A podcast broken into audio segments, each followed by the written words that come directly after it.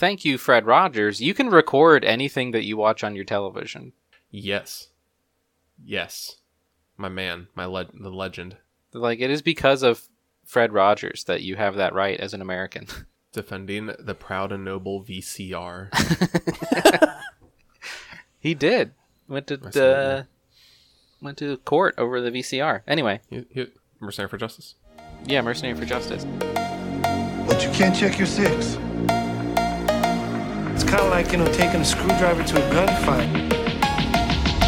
What's happening? Just like on top, top. So I want to kick off Mercenary for Justice by taking a peek at um, Zach's Steven Seagal ranked list on Letterboxd, Oh, no. where I see out of 22 movies, Yes. he has Mercenary for Justice ranked number six, Yes. And I think that is about 21 too high. Really? I don't know. I'm getting exposed.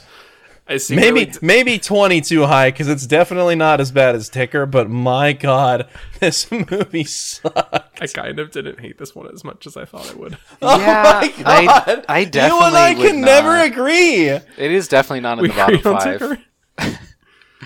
I Are there wouldn't- any other uh, any other points on my list that you take issue with, Hans? Honestly, no. I would say this Okay, is okay. solidly out of my bottom five. Definitely not in the top five. Not even in the top ten. It's like in the bottom half of the Seagal movies that we watched. It's not in my top five either. I think But that's it's- it's not probably closer bottom. where I am. It's not the bottom. Okay. It would I so my whole thing with this movie it doesn't it doesn't know what it is. They didn't know what it was when they wrote it, and they didn't know what it was when they were filming it, and they didn't know what it was when they were editing it. Mm-hmm. Nobody So- knew what this movie was supposed to be. So Hans, speaking of not knowing what this movie is, can you run us through this movie real quick? Can you tell us what you know about this movie? yeah, that's our. We'll, we'll cut it there. That'll be that'll be where we spin the intro music up. So we'll. yeah. Welcome back to Steven See It All. I am Hans. I'm Aaron. I'm Zach, and I am sorry I am self flagellating upon the throne of the podcast for secretly kind of having an okay time watching Mercenary for Justice. I, I'm sorry. I'd like to apologize to my fans. I'd like to apologize to my community. I'd like to apologize to my family, and I'd like to apologize for God. I, I'm working to do better. I will be better, and and life is a journey of self improvement. And I am sorry for kind of somewhat having a bit of fun with this very bad movie. Apology accepted. So this one, Mercenary for Justice, 2006 action thriller film. Every single one of those words in air quotes. Yeah, action, pretty much. thriller, and film. I'm gonna be completely honest with you guys. I don't know that I can recap this movie. I'm just Well, too bad. It's your job. Hit it. they start out. It, starts out as like, uh, not really, but kind of. It starts out as not really, but kind of like Saving Private Ryan. Not. Uh, I don't know if that's that's probably not a great description. It actually starts out like It's- a lot like Tropic Thunder. It actually does kind of start out a lot like Tropic Thunder. Uh, there's even like you like Zach said uh, the other day. Uh, there's even the, uh, I guess stereotypical like I'm gonna get you on that chopper scene with the dying buddy that doesn't get on the chopper. Uh, the whole movie starts because there's some coup Hans, some flow state. Don't get don't get too in the details. Don't uh, surface level. You're right. You're honestly right. This one I just can't remember. There was a coup of some government. They sent mercenaries in to go. I don't remember what side they were fighting on. It really doesn't matter. Seagal was like the leader of the mercenaries because he's, of course, the best of the mercenaries. They lose to the French, who came in at the last minute to help. Don't know why. Not really explained. The French uh, ambassador gets kidnapped and killed by a bunch of these guys that end up kind of being the protagonists or not the antagonists of the movie. Kind of. They don't it doesn't they don't have anything to do with anything. I i didn't get it. It didn't make any sense. Then all of a sudden it's because his buddy got killed Seagal goes back home to see his wife and his son and tell them about it and it's it's almost like it instead of going we go from saving private ryan slash tropic thunder which is a combo you would never see anywhere else to top gun kind of with the buddy that dies and then he talks to the wife and the kid and says like i'm gonna do right by you and i'm gonna protect you and all this other junk and then they get kidnapped because this other guy wants Seagal, or the guy that set up the coup wants Seagal to do this one last mission for him that has nothing to do with anything prior. He wants him to. It was like rob a bank or something. There No, were like he- there was a prison break in there. There was a bank robbery in there. He's there. initially hired. Uh, this billionaire's son is like arrested and going to be extradited. Originally, Is that the, what it was? CIA dirty deeds guy hires him to get this like billionaire's son out. Okay. See, I didn't get that because all of a sudden there was a bank robbery, Mm, mm. and then there was That the came out of prison nowhere. break. You are but the prison yes. break, that guy didn't actually get. Oh, he yeah, a- that, yeah. he didn't get broken. Get get broken. He didn't. He wasn't broken out of prison.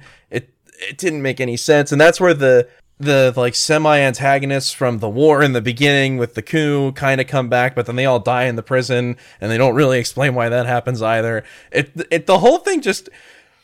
I mean, you're absolutely right. You gotta you gotta ride the flow state with this one, and I don't think I was because I was trying so hard to to gather some meaning from this story, and there just wasn't one, and that's all there was to it. Because after that, it, it jumps from from Top Gun for like five It minutes. was. It was literally. It felt like I was having a dream because it really was. There were was like just- plot elements that I could identify as plot elements, but just like a dream, you can't. Like I can describe to you, You what happens control in a dream, but I cannot tell you how any event flowed into the next event. It's like while you're in the dream, your brain accepts it, and then you try to tell it to a person, and there's no connecting logic. No. you can't Right. explain it 'cause it's unexplainable. and, and and then all of a sudden we were at the prison, and then all of a sudden we were in a bank heist, and then all of a sudden we were at a Yeah. lighthouse at the end of the movie, and uh, so it it goes from being Top Gun for like five minutes to then being like a mix of Ocean's Eleven and the Italian Job, Yeah. and then at the end it's like a Taken, where they save the family, and it's just this whole mishmash of a whole bunch of elements that don't mix together with a whole bunch of actors that do a reasonably good job, and then Seagal steps into the scene in his leather trench coat and ruins it. And it's just a mess. It's a it's a big old Okay, but here's the thing. Yes. Mm-hmm. But now, just as you're talking about it, I'm remembering parts from this movie. Yeah. And I'm laughing so hard. So Because even you might have heard it, it's it's it seems a bit glib. It seems a bit cruel of me, but you talk about like the French ambassador's killed. What you didn't say is No, the mercenaries this is kidnapped the French ambassador and his entire family, including his children, and they're like, "If you don't cease fire, we're gonna blow him up." And they and they try to cease fire. The the soldiers don't listen. They keep shooting. So then they explode, and just like you see like the limbs of like bloody limbs a of parts. little girl like It's ripped like in a half 15 year old daughter's midair. leg in, in its pajama pants is just flying off the truck, and it's so ridiculous. And then it's not it doesn't affect anything. No, Like the, at all. the French give up or whatever and it You would gives them time to get more a fallout helicopter from in. killing the entire family of the French ambassador. Yeah. You And would think not- they don't just go back referenced, to Miami. Florida right after that. Yeah. No one And that's all mentions that it at all for the rest of the movie. Like you see No, a little fact- girl like get ripped in half by an explosion, like exactly at the waist. It's very weird. Uh, and like a, an official of the French government, an ambassador, and his entire family gets blown up on a truck in South Africa, and it is never mentioned throughout the rest of and the movie. And the next scene is the people who did it just chilling in Dade County, Florida. Because it wants to be Bad Boys 2, I guess. Okay, but I had a, like a weird experience even before that. So, uh, okay, here's a little bit of uh, insider information, dear listener. Um, as we're recording this, the latest episode that released is Out for a Kill, uh, our, our Steven Seagal episode of Out for a Kill, which in that episode, uh, Is it? yes, uh, Oh man. in that episode, we mentioned that uh, Luminosity, Steven Seagal's production company, made two films. Luminosity's back. Out for a Kill and Belly of the Beast, which is not true. The Wikipedia article is very wrong. Uh, not only is that are those two movies not the only movies made by Steven Seagal's production company because it changed names a couple times. Mercenary for Justice is also made by Luminosity. Lu- I, s- I know Luminosity's back. Blew my mind. Yeah. the Wikipedia article is way off. The funny thing is, it has changed names a couple of times, but back and forth between the same name because the last movie we watched was by Steamroller Productions. Yes. And then this one's Luminosity again, but it's the same company. Mm-hmm. It feels like something like the ones that are like distributed through like Sony or like Steamroller and the ones that are distributed through Millennium Films or Luminosity. Like I think he legit just has like shell companies running based on who his distributor is. It has to be something like that. Or maybe who it's the like, producer is uh, or something like that. You know the thing with uh, the MGM Lion? Yeah. And however Wait, many. So there's this thing. Uh, I don't know if it's actually true. It's just sort of like an urban legend. It might actually be true. Who knows? But if you watch an MGM movie at the beginning, like the lion comes out and the lion roars, and the lion might roar like a number Yeah. of times. And if the the more the lion roars, the greater confidence the company has in the quality of the film. Oh. what? I didn't know that. I That's kind of just did cool. like two roars. No, so it, the, it comes from. th- There are some movies that if you watch, like the lion doesn't roar, and some movies the lion does roar. I don't know if that's actually accurate, but it's uh, it's kind of I like th- an urban legend around movies. It's like I think if Luminosity is producing the movie, he might have like a little mm-hmm. more confidence in it. He shouldn't, but he might have like a little more confidence. See, when you said the thing with the MGM lion, I thought you were going to say that about how like the lion that they filmed like the day after filming that like viciously mauled and like ate his trainer or something like that. I thought that was the fun factor you're busting out. But maybe you're onto something. Maybe whenever he's like, "Nah, this one, this is a real, this is a mm-hmm. banger Ruski. This is gonna knock it out of the park." He puts luminosity on there. Yeah, he wants that. He With, wants you Buddha. know, literally like the statue of the Buddha. Yeah, he wants or Buddha Let to me bless tell you one. something.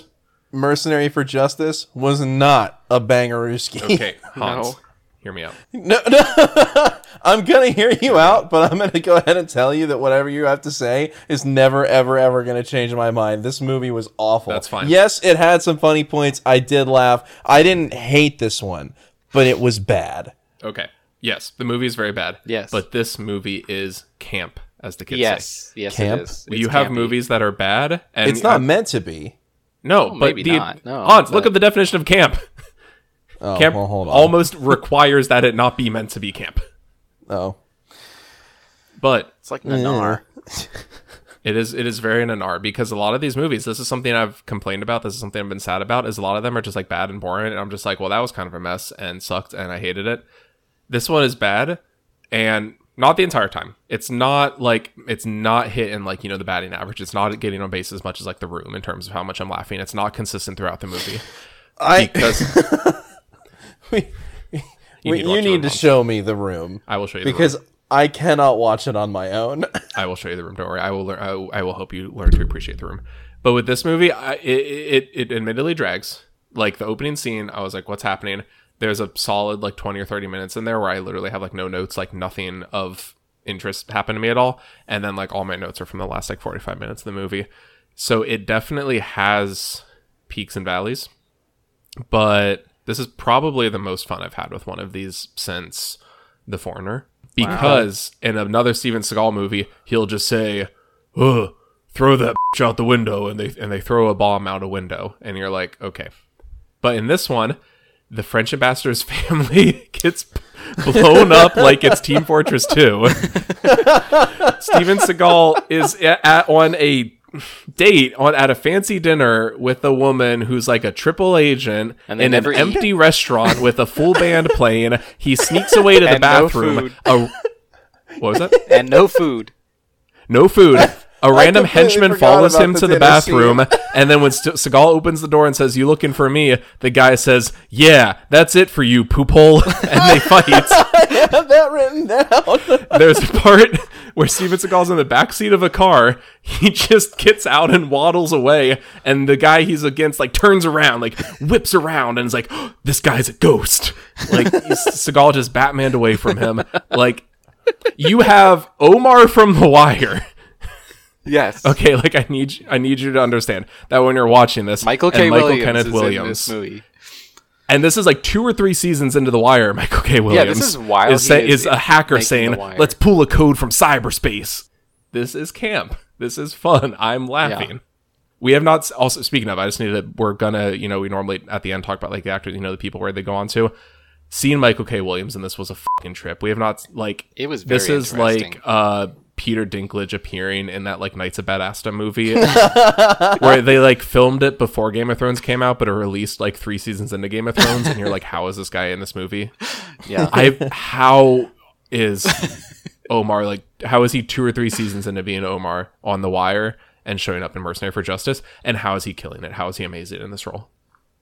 He is my favorite. He was like, fantastic. Seagal He was squad the- goon member. That that was where the uh, uh, Italian job vibes came in. At least the, the new American Italian job with um, oh, what's his name? The computer guy in that one. Yeah, I I know what you mean. I know. You know what I mean? I'm gonna I'm gonna have to look it up. I'll have to edit this out. Edit out my keyboard clicks. Seth Green, Doc. Jeez, how can I not think of that? But he's like Seth Green in that it was the, the- like basically the same character, chilling somewhere else away from the heist, doing all the computer work, and that's where I got that from. But that's that's like that's exactly what they were trying to do. Oh yeah, Just this is all they, try? all these movies do is just emulate other movies from several years prior. Well, like um, the Italian Job, the American one came out in 2003. This came out in what 2006. But I think the best Yeah. times, I think what I love in a Skull movie is like you watch one of these movies and you're like, oh, it's trying to be this movie. That's kind of boring. Whenever it's trying to be like seven movies, Yeah, probably going to be funny. it really they were trying. Everyone in this movie is a wild card. You have no idea what anyone's intentions are at any moment. Yes. or like They what they know. are thinking that it's impossible they don't know so like this whole we talked we've talked about like the french ambassador's family blowing up one french ambassador to where like they they say it's they keep talking about south africa like most of the movie takes place in south africa but this first scene where there's No, it doesn't. yes it does Does it really? yeah it's that's It supposed to be does south africa yeah yeah. I you wouldn't know I it. was in a South- lost. this guy's like in a South African prison that is he's Yeah, you wouldn't know that they have it. to get him out of. Oh man, but that's supposed to Yeah, be cape town no, south it's weird. africa completely missed that. It doesn't feel like it. no It doesn't look like it. So like there so Steven Seagal and his mercenary buddies who he hates are hired to help carry out a coup in South Africa against France who has not had territory in South Africa since like 1790 or something. but whatever. Uh, and so part of the mercenary team goes and kidnaps the French ambassador and his family in an open top truck. Like they just throw the family into the bed of a truck and they're like carrying machine guns and stuff and like anyone walking down the street could just like see a kidnapping happening and they just like drive through the town and then into a war zone which the so this whole like there's this big battle going on. My, uh, my first quote that i wrote down is the most literal example of tell don't show i've ever seen. There's like a hmm. un reporter looking into the camera and she says and i quote though you cannot see it over that hill a fierce battle has erupted Ah, but with that one line, they saved like they saved like fifty thousand dollars on the budget. she just like points off screen and says you can't see it but a fierce battle is going on over there and then like you see parts Trust of me, this bro. battle you see like people running around and maybe this is just because i've been playing battlebit recently but it it felt like i was playing like a battlefield style squad shooter like a where there's no. there are like side. 200 players of- on each side and everyone's just like Just running running around around. and shooting random people I Like- do also appreciate that much like a, a, in a game like that. The first note I have is like literally the the first thing they say about Seagal's character is that he's the most decorated soldier of the Gulf War while he's like holding a gun with like the buttstock above his like Yes. shoulder. Oh my- Like he- just limp he wristedly holding this gun. So he's like he's like the noob that's like, no, I need to get like the top scorer like on the team. Like hacker hackers hackers he's Mm-hmm. Yeah. calling cheats every time. it's it's wild this whole thing and everything is shot in this shaky cam and it goes on for like 15 minutes It's No, all shaky just cam, shaky cam and close and bullet like noises. face close-ups. I literally Yeah. watched like the opening like 20 30 minutes of this movie and then I went over to Hans's house. We were introducing the the dogs and it was uh Yeah, hello yeah, yeah. podcast listeners. I just got a new puppy recently. I can't remember if I said that before. Um, and we were over there on 4th of July and I straight up like 100% not lying told this guy like, "Oh, this one's a bit different. Like he's like this is like a, a war movie. Like Seagal's in like this battlefield war role. He's not doing his usual say like that. covert like mercenary like you were you were type thing. bamboozled I was one scene away from realizing how wrong I was. Like I stopped it, just like, oh, this is okay, different type of movie. And then next scene, nope, same every Seagal movie you've seen before. it is just a Seagal movie from then on. but if it just that first like 15 20 minutes gave the exact feeling that I experienced when playing like a massive squad shooter. Just the it, everything is crazy all the time. You mm-hmm. don't know where anyone is. You don't know what side anyone's on. Who is fighting whom? Everyone looks the same. All the environments look the same. You have no sense of geography. It felt like a fever dream. I I couldn't tell what was going on. Like At footage all. and sound effects are reused. Yeah. That's honestly the, Yeah. the best way to put it. Is that it felt like a fever dream. You you put it perfectly. Yeah, so can anyone figure out for me what are any of these characters' goals? None. Okay, anyone Okay. in this movie want? Hold on. You have a couple people Help that just me. want money. You have like the two Who? CIA dudes like want money, but also like want to get each other in trouble. Seagal wants to. He swears to the wife and son, "Hey, I'm going to protect you," and then seconds later they get kidnapped. So that's his motivation. Yeah. And then that's pretty much it. You have like three or four characters with actual tangible motivations, and then every like I, I mentioned earlier, the girl being like a triple agent. She's not really a triple agent. She just kind of just like changes her mind. She's like, Yeah. oh, I'm with these guys. Oh, now I'm with these guys. Oh, now I'm back with these. Everyone just kind of does things because like that's more preferable to not doing things, Yeah. and that's the only way you can watch this movie. Is oh, this guy's doing this now. Okay, Yeah, like there's a lady on the mercenary squad that Seagal is on. Apparently, Seagal has known her for a long time. They had a past relationship or whatever. Because of course, course. if there's an attractive woman on screen, they have some sort of history together. So the Seagal is hired to like break this guy out of prison, like we said. Uh, he doesn't want to do it, and for some reason, it he was fine staging a coup in South Africa, but breaking this guy out of prison, nope, that, that's too far. Um, whatever. Uh, and so there's the, the the lady with whom he has history, Maxine. That's the character's name, Maxine. Yeah. So she is like caught by the CIA, who Steven Seagal like alludes to the fact that they were hired by the CIA. Like the opening scene, like as the opening credits are rolling, is the CIA hiring Seagal's handler for this coup. So apparently, the coup against France was staged by the CIA, Flow state. or Flow. at least a CIA agent. CIA is doing shady stuff. That's all. Everything. They did the whole opening deflect. scene was them going back and forth. Is this going to be able to be tracked back to us? Only if you want it to, but I don't want it to. Well, then it won't.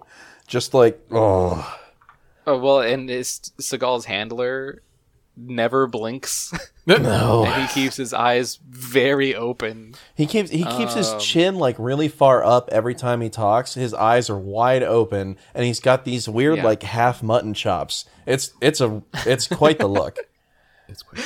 Uh, but this lady, she gets like caught by the CIA while in like her plane lands in South Africa. She gets off the plane, and there's the CIA, and they find it literally in the taxi line. They're like, "Oh, oh, you're Maxine. You're under arrest, by the way." Yes, no, I do. That part was very funny because they don't go there like trying to get her to turn agent. The guy's literally on the cell phone and he's just like, uh, oh wait, actually, give me give me just one sec, and then he just like stumbles upon her and arrests her. It's so stupid. Uh, and he just like declares, "You work for us now," and she's like, You work for me "Mm, now." Okay. And then so she like leads them kind of on a merry chase, like giving them false information about what their plan is. And so yeah, okay, the mercenaries are planning to break this guy out of prison. So she takes the CIA guy to a bank and explains how they're going to like rob this super secure bank in South Africa in Cape Town. Except that wasn't a misdirection because they do rob the bank Yes, at the end of the movie. Like, why, why, why is your misdirection to show him something that you're actually gonna do? no, it really they Like- had like three different scripts and just had to mash them together.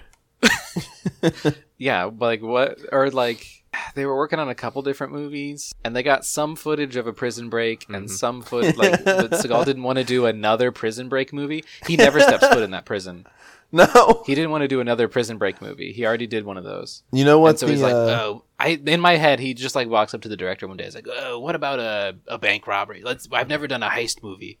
And So the do you director's like, know- "I, you're gonna do a heist while everybody else does the prison break, I guess." Do you want to know what allegedly happened behind the scenes?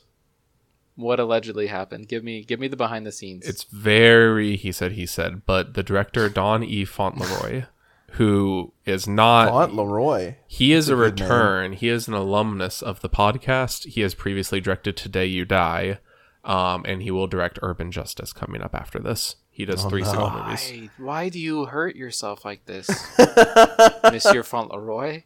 So allegedly, the director says the story was confusing because there were four writers on the film and things were left over from draft to draft. I pointed all this out to the producers, but they did not care. Also, the producers cut scene number 101 from the shooting schedule that played right in the middle of the film. It caused a domino effect before and after. That scene was the tie up in the movie. I talked until I was blue in the face trying to convince them a decision was a huge mistake. They did not care. And then he says the scene they cut. So he's saying there's multiple drafts crammed together into one, and we didn't get to film all the scenes we needed to. So that's why it's confusing. That's why it's a mess. He said allegedly it's where Maxine and Seagal's character meet up and set the plan in motion to like expose the CIA guys. And then there's Okay, a fight well, scene yeah. where Seagal has That to fight a been bunch of dudes, and then Maxine slips away. I okay, it would have been helpful. That is not the reason why the movie makes no sense. No. That one scene would not piece everything No. together. But it still would have helped. No, but it would have made the climax make sense. Like, yeah. just at the end of the movie, there's like 10 minutes left in this movie, and Seagal just suddenly decides that he's going to go to this bank and use the information that's in this bank, which operates as like a Swiss bank, like it's supposed to be all anonymous and whatever, but it's in Cape Town, South Africa for some reason. And so he like uh, exposes all these people who have secret bank accounts there, like higher ups in the French and South African governments, and this one CIA agent who actually doesn't have a account there. Seagal just transfers fifty million dollars of Okay. random money to this guy's account and then gives him the receipt at the end of the movie. Like oh, that's just like sticks the receipt in his hand, and then he the CIA guy goes to prison for stealing fifty million dollars, even though he A funny, stupid little detail that doesn't matter is that they say $52 million transferred to your account while showing a close up of a receipt that says $5 million on it. Yeah. But yeah, no, straight up, Seagal just leaves it next to him. Like what you described, uh, like he's not exaggerating, dear listener. Like this guy literally just like, as he's getting up from being flashbanged, like picks up this piece of paper near him that says receipt Yeah. for like money transferred to your account. And they're like, oh, you're going away for a long time, pal. it would take ten seconds to verify that he did not take. He just didn't take that. It wouldn't even take 10 seconds to verify. They literally killed like 30 dudes getting in this bank to do all of it. They'd be like, no, it was the guy Oh, that yeah. just killed 30 people and hacked every bank account. Oh yeah. uh, So here's a question. This is called Mercenary for Justice. Steven Seagal is a mercenary. He does Yes. do violence for money. The first third of this title is accurate. He does nothing just. He kills like 10 bank employees, just like people who work at this bank. He was part of a mercenary team that blew up two children on purpose. That not counting the the French ambassador and his wife, they also explode his two children. And perhaps in another movie called Mercenary for Justice, he would be with the mercenary team at the beginning of the movie that like kills the entire French ambassador's family, including like Yeah. also like the like maids and butlers and like just the people who staff the Yeah. house.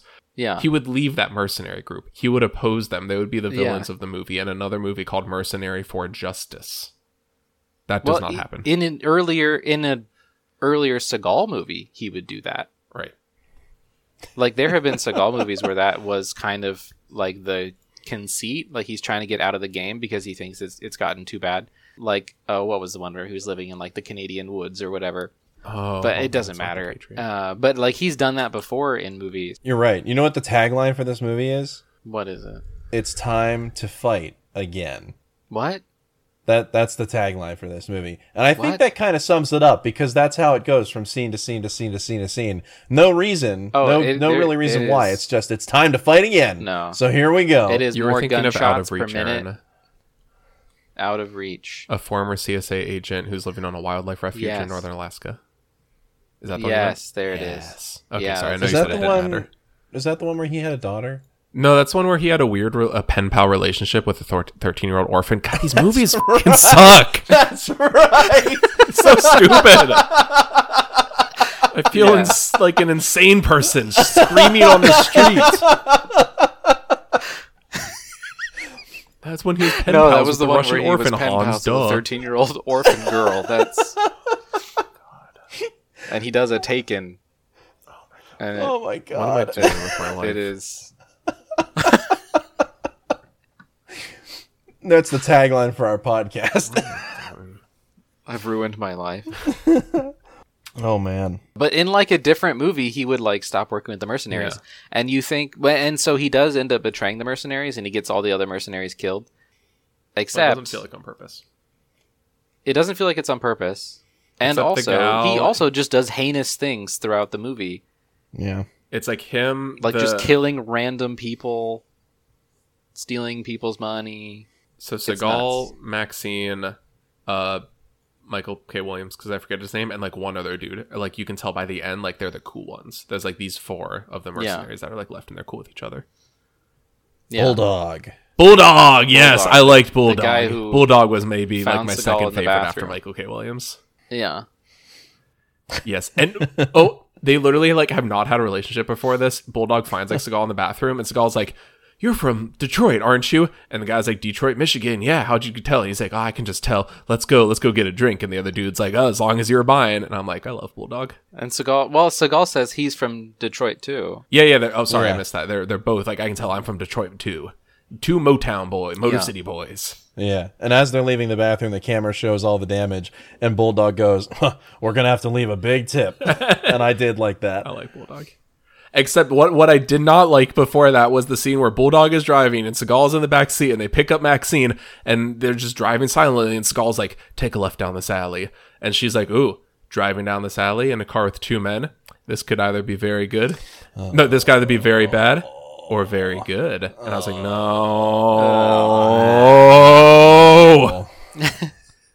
I hated that part. Ugh. And then they're like, okay. And, and even says something like, it's going to be very good.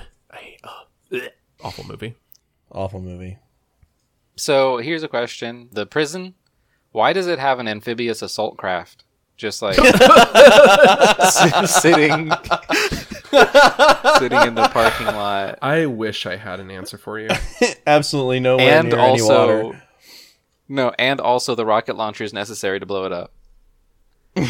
like there are prison guards dream. on the roof with rocket launchers. Fever dream. Yeah, so we've been talking It the last few episodes. It's been like uh, flow state. We've been saying enter the flow state. This this isn't even enter the flow state because you can't really flow with this movie. I was wrong. This is just like enter the No. fever dream. Like accepts Yeah, accept the dream logic of this movie. you so like in, in previous movies, I could do like uh, Kung Fu Panda two, just like Tai Chi with a raindrop, just let the let the movie flow over me. You can't do that in this one. You can't do it. You have to let it happen to you. You watch this movie the way you, You- ride like a Universal theme park attraction. Like, okay, there's a dragon now. Okay, the minions. uh, sh- Okay, now we're here. Like you, you just accept it. Oh, there's the mummy. Uh, oh, Yes. the Incredible Hulk. Ah. Yes, exactly. like, and then Harry Potter flies over on his broom. Like it's just a series of unconnected things happening very quickly with gunshots in between them.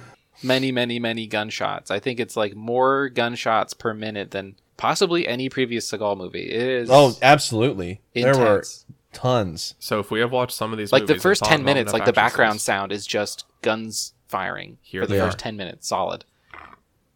they looked at the last ten Seagal movies and said, "Not enough gunshots." And they said, "Okay, we're gonna make up for lost time. Put them on here." The sound effects They weren't did- awful though. For as many guns as there Sound were, effects weren't They awful. were they were fine.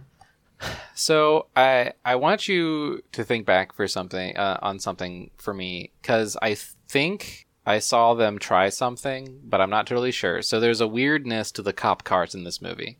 Yes. So I think I know what one, you're talking there are about. like three or four different models of cop car, and they're all like crappy sedans. I'm pretty sure in some of these scenes because they're shot from a still camera, they just had like those three cars drive around and then drive around some more and then layered the footage on top of them. So like if you have three cop cars driving around, you just layer the footage so it looks like six cop cars. I'm. It looked like they tried that. That I didn't notice. That's Okay. interesting. So stuff like that, shenanigans like that, absolutely 100% happened. I didn't notice exactly what you're describing, but just because there was like one shot in this movie for this episode, normally we post like mm-hmm. screenshots, like in the podcast, like show notes. I'm gonna have to like Yeah. Like a graphics interchange format of this or something like that because there's this one shot that I thought was just like weirdly competent. Like I could tell this would have taken some planning. There's like mm-hmm. nine cop cars all just kind of parked around, and then they're like, That's the exact shot I'm thinking. where of. they're like, okay, I think it was three cop cars. Oh, I didn't even think about that. Oh, you could be onto something. Because when I watch it, there's like, okay, go, go, go, go. And then they all peel out. Like, they're just all pointing different directions when they're parked. And they all just peel out and just like drive in different directions, but none of them hit each other. Yes. Oh, so I watched roughly and I- where in the movie was? oh, this? actually, I, gotta can tell you find it exactly where it is, Hans. I can tell I you that think it it's is three cop cars on a oh closed course. I can tell you that it is one hour, four minutes, and forty six seconds. Okay, hang on. And while you look for that, I noticed the shot as like the one weirdly competent shot. Like, oh, that must have taken some planning. The reason I say like shenanigans like that definitely happened is because then later on at 1 16 22 1 hour 16 minutes and 22 seconds they use that same shot not of the cop cars leaving but like the the way the cars were parked before they all left. And i'm like Yes. movie you've so many of these have been guilty of reusing footage. I know like the last like 20 Seagal movie not last one the last like 15 Seagal movies we've watched have like blatantly reused footage but you can't have like one decent looking shot in your movie that i kind of applaud and then repeat like they don't use the whole thing they just use like the first second of it but you can't do that like Yeah. 20 minutes later because like it's stuck out i'm like they are parked Mm-hmm. exactly the same and i have like the two screenshots right next to each other they are the the exact same shot Well, and also like at the beginning of the movie when Seagal's handler is like introducing all the members of the mercenary squad to the CIA guy, the shot of Seagal that they use for his introduction, like screenshot, is just a reversed frame of his actual introduction in the movie. Like the first shot you get of him actually doing something in the movie is just reversed. nice. really? Um, yeah, it was just it was just mirrored. nice we didn't even see Seagal until weird. probably 10, 15 minutes in. Yeah. when he's the greatest soldier of the gulf war or whatever We get the whole Yeah. ambassador kidnapping before Seagal even shows up. Which okay, um, were some shots in the ambassador kidnapping filmed at like 22 frames a second or something? Something Just like like, a little bit slower. just like a just a hair. Like when uh lady, she uh, the blonde girl, she dies like 5 minutes into this movie because she's standing on top of this open top truck with the ambassador's family in the back. Uh, and so she gets shot off the top of the truck like instantly. Uh, but she does like a karate move to take out the two guards at the front gate of the ambassador's house. And I swear they're filmed at like 20 or 22 frames a second. Like it's slowed no, down just a little bit. that woman had no combat training no gun handling training i'm sorry to the actress but she i would not be surprised if they had to do That's- some I fudging mean, of those scenes That's not your fault. Like, right they did not train her uh, for that role like- for that like five minute role no. You're supposed to be prepared for the roles that you are given, but I, it's the like movie production's job to prepare you for those things, yes and that apparently didn't happen. no not one bit No. What was the timestamp for the cars again? Um, the timestamp for the first shot is one hour, four minutes, and forty-five seconds. Okay. I'm Like almost almost there. exactly two thirds into the movie. okay, I I'm not hundred percent sure what I just saw, but there's definitely some goofiness going on here. Like something. this is it's not a wild shot. there's some something about this isn't right, and I can't quite put my finger on it. But it's like they all mm-hmm. drove past the camera once, and then the camera paused while there was nothing on screen, and they all drove past the camera a second time or something. Yeah. something's going Yeah, on here like- that's not right. And like the lighting is a little bit off. Yeah, okay. Can I talk Like- about? It it feels like they filmed it three times real quick, but it's in it's in daylight, so it's it's natural light, and so you're not gonna get the the lighting to match perfectly. Like it's very weird. Oh, there's definitely something weird about this scene. And then where's the second one, Zach? Um, one sixteen twenty-three. Like ten minutes afterwards, not even like way further into the movie. It is the same scene. It's the same exact one. It's before the cars are they're just stationary. You only see Yes. it for a half second, but they're all just stationary in the same exact spot. Like before they moved out 10 minutes before. yes, it's very funny. And I'm just like I because like there's literally one shot in this movie that like stuck out to me that I noticed, and then that same shot popped up again. I'm like, you no, no, no, no, no, no, no, no, no, no. Yeah. Can I talk about something else with the lighting real quick? Oh Yes. yeah, go for Just it. because you mentioned the lighting being I was gonna talk about audio in a second, but go for it with the lighting. Why is Seagal's face lit like that? Oh no. Every scene he's bad. in, it does not matter if they're on a battlefield, if they're in a fancy restaurant, if he's in a person's house, if he's in an office building, if he's in, in like you know a secure bank vault. It's like a weird like spotlight just from like his eyebrow to like the yeah. middle, like the bottom of his like top lip or something. Like he has this weird Well, harsh lighting where you just see like the circle of light on his face and the rest is in shadow. And he's talking to other characters who don't have this happening. like they're lit normally. and it looks it makes him look like he's almost wearing blackface or something. Like Yeah, it's It is weird, and it's like throughout the entire movie. yeah. He's in like the middle of a brightly lit day, and he has this weird like shadow going around like most of his face. Well, it makes it like his nose shiny and So I don't know it's just what not a good there. look. Don't And you know. wanted to talk about sound. Um, why I for some reason I we didn't have subtitles with this copy of the movie that we had. Why is everyone whispering? Why Oh. are there entire scenes where characters are just whispering at each other and I can't hear it? Well, um, and I like there are obviously a lot of the dialogue in this movie was done in a studio afterward, like it wasn't captured on set, and it is still unintelligible. Like I th- like they just everything was the first take. It, when they went, they were like, "Oh, we didn't get a good audio capture on like any of this. We're gonna have to like redo a lot of these lines in a in a sound booth," and no one wanted to be there. It was just first take for everything. It was not good. It, like a lot of these lines, I had to like rewind Yes. and listen to several lines multiple times just to figure out like what they were saying. Ninety nine percent of the time, actually, every single time I did that, it ended up not being worth it, except for the poop hole line, because I wanted to make sure he actually did. He actually call him a poop hole? Yes. Uh, yes, he did. He did call him a poop hole. Yeah. I love that line. It's so good. I also like when they're in the bank vault, they're currently doing the heist, and then like the I don't know, the guy in charge, like a dude shows up that like Seagal's been, you know, been able to trick everyone at the bank to get in. And then this dude shows up and the Yeah. camera dramatically pushes in on Seagal's face and he says, Pull alert. Yeah. That line made me laugh.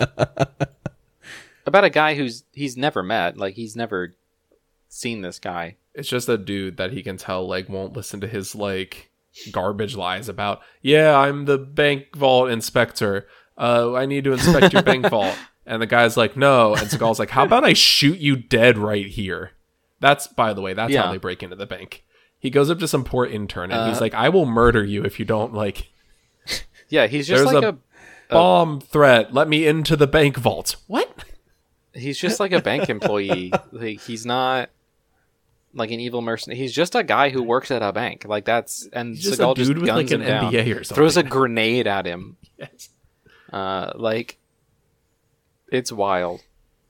Uh, also, so at the end of this movie, you get a funeral for the guy who died at the beginning of the movie, just to make it feel like everything was connected. It wasn't. That didn't matter. What was for the, other entire movie that was like that?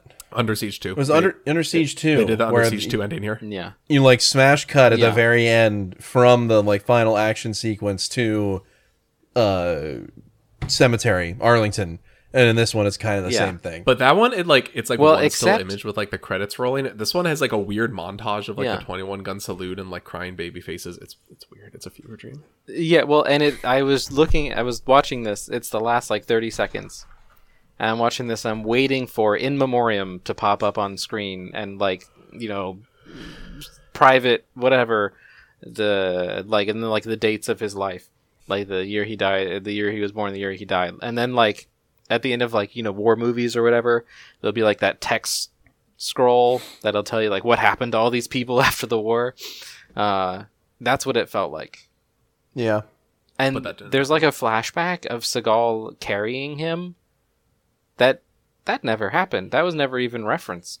I don't. it did. He carried him like on like on his way to the chopper, but then he put him down, and then just went to the chopper by himself. He yeah, he's like, I'm gonna get So- you out of here, buddy. He carries him, and then like ten feet away from the chopper, it just drops him and Yeah. So he went back for him, back back for the body.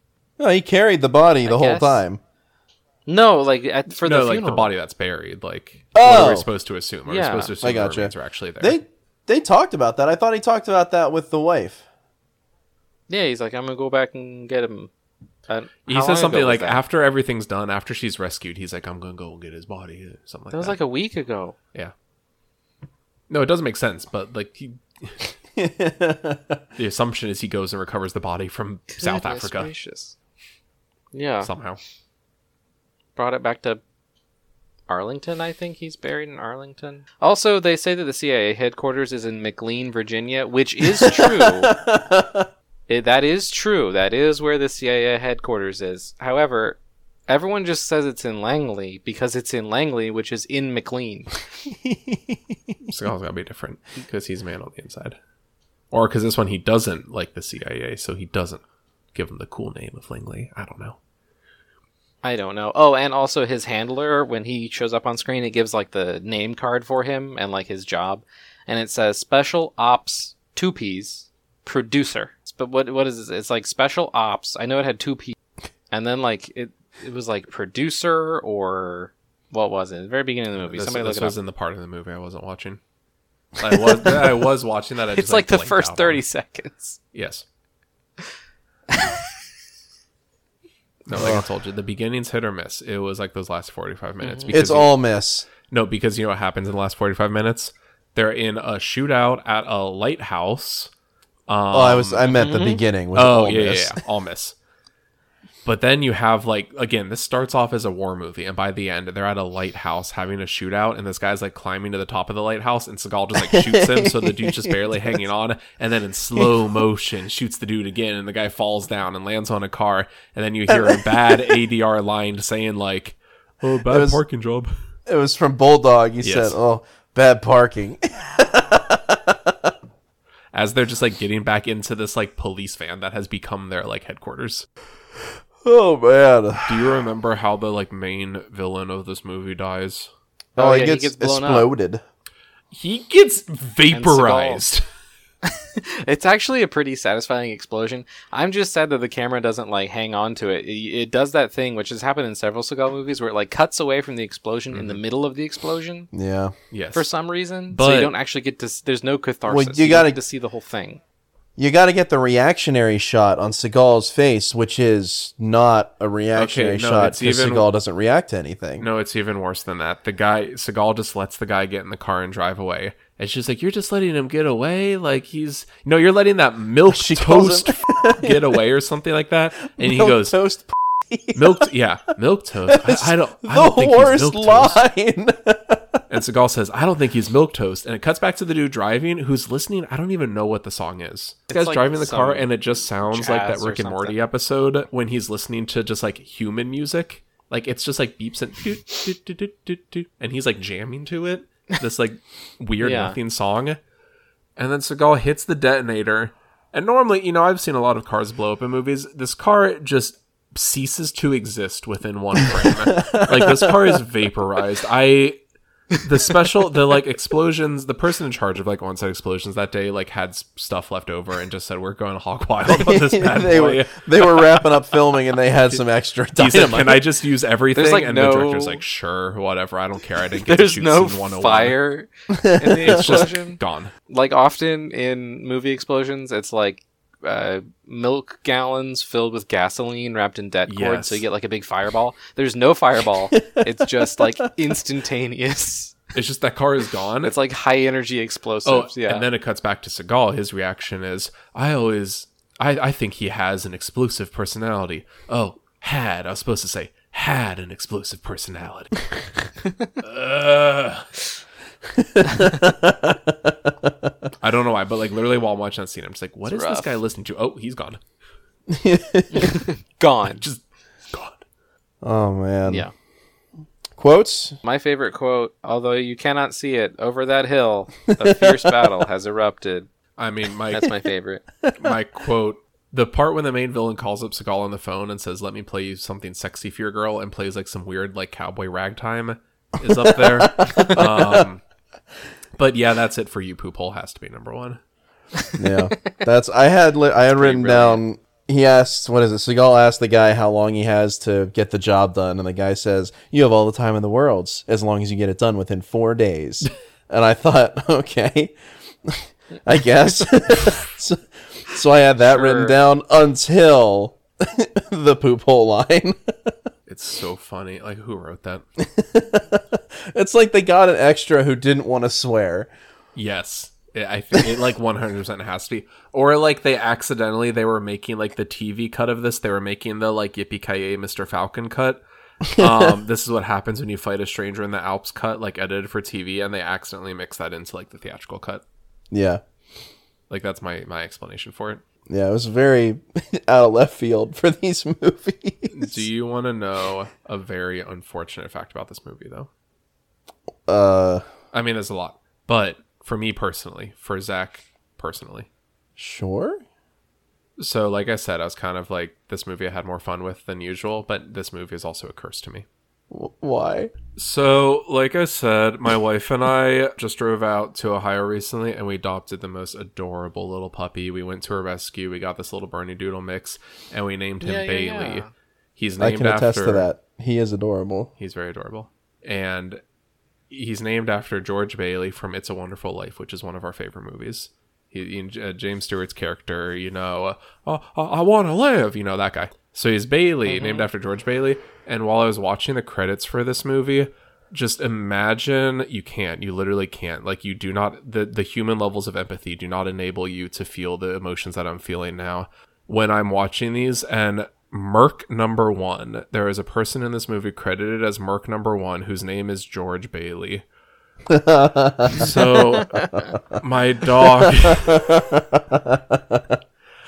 the the dog that my, we just adopted is named after George Bailey from It's a Wonderful Life, and also somehow inadvertently like a random, not extra, but like a random side background character from Mercenary for Justice, starring Steven Seagal. And that's obviously not the case. It's obviously not who I named him after, but I can't unknow that knowledge. now that I know that, that I know there is a person who plays Merc number one in Mercenary for Justice which to be fair, Steven Seagal should be Merc number one. But anyway, unnamed Merc number one, George Bailey. I I'm sure you're a fine person. I have no beef with you personally, but this very strange series of events that none of us could have ever predicted or planned for has led you to just being the the bane of my existence. You are the the bird pecking at my liver. You are the stone that I must push up the hill every day. You are Oh wow. you are my curse for discovering fire and, and humanity's sins. Thank you, George Bailey. so that is my personal. That is how this movie affected, targeted me specifically, and Sarah can never know. Dang. All right. Do we have any other thoughts about Mercenary for Justice? What would you watch instead? Oh yes, yes, yes. Oh. And star ratings. I can spoil that right now. It's going to be one star. And what would you I'll watch give instead? it uh one and a half. Yeah, what would you watch instead, Hans? Oh, any of the movies that this was trying to be. I, you know what? I would even watch Tropic Thunder above this, and you know how much I hate Tropic praise. Thunder. But that the Italian Job, Taken. What was the other one? Uh, Top Gun for five minutes, Forrest Gump, a little. Saving Private Ryan, a little. a little bit. Yeah, any of those. For me, I'd give it like one and a half stars. And go play. Actually, I'm gonna give you a game. Just go play like any squad shooter, like massive squad shooter, like 200 or more players on a map. Uh, it gives you the same energy of just like things happening really fast. Like, It was a very similar experience for me. Yeah, go yeah, go play like Battlefield 2042. I think that's the latest one, or like BattleBit. People didn't seem to like that Um, one. It's like five dollars. Oh no, it's not very good. That's why BattleBit's doing so well right now. Mm. Uh, I liked Battlefield One. Takes place in World War One. It was very good. I don't know if the servers are populated at all anymore, but I enjoyed it. So I, it gave me a very similar feel of just absolute chaos all the time. I would be the most positive out of all of us. I would give this two stars because I had some fun. I had Hmm. some chuckles, some belly laughs, even.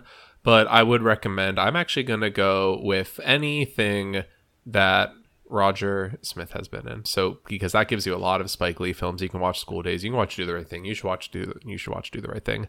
Any parting thoughts on Mercenary for Justice? Nope. Mercenary for Justice. No, we can't just do more like, we can't just do five more likes as the closing for every episode. That's kind of my favorite part of recording. well, okay, you can. They don't have to make it in the recording, but you can. You can do them for you. Mercenary I for justice, more one. like mercenary for just ass, because this movie was just ass. Go on, no, sadly, you. I got nothing on this one. I'm, I'm usually pretty good at this. Well, so that's uh, that's all for this movie, Poople.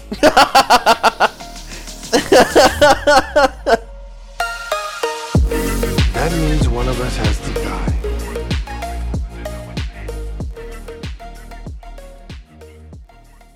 Don't cut that out of the episode. Take that one out. Don't cut that out. No, no, no, no. Cut that out. Do do cut that Do, out. do cut that out. yeah, I will.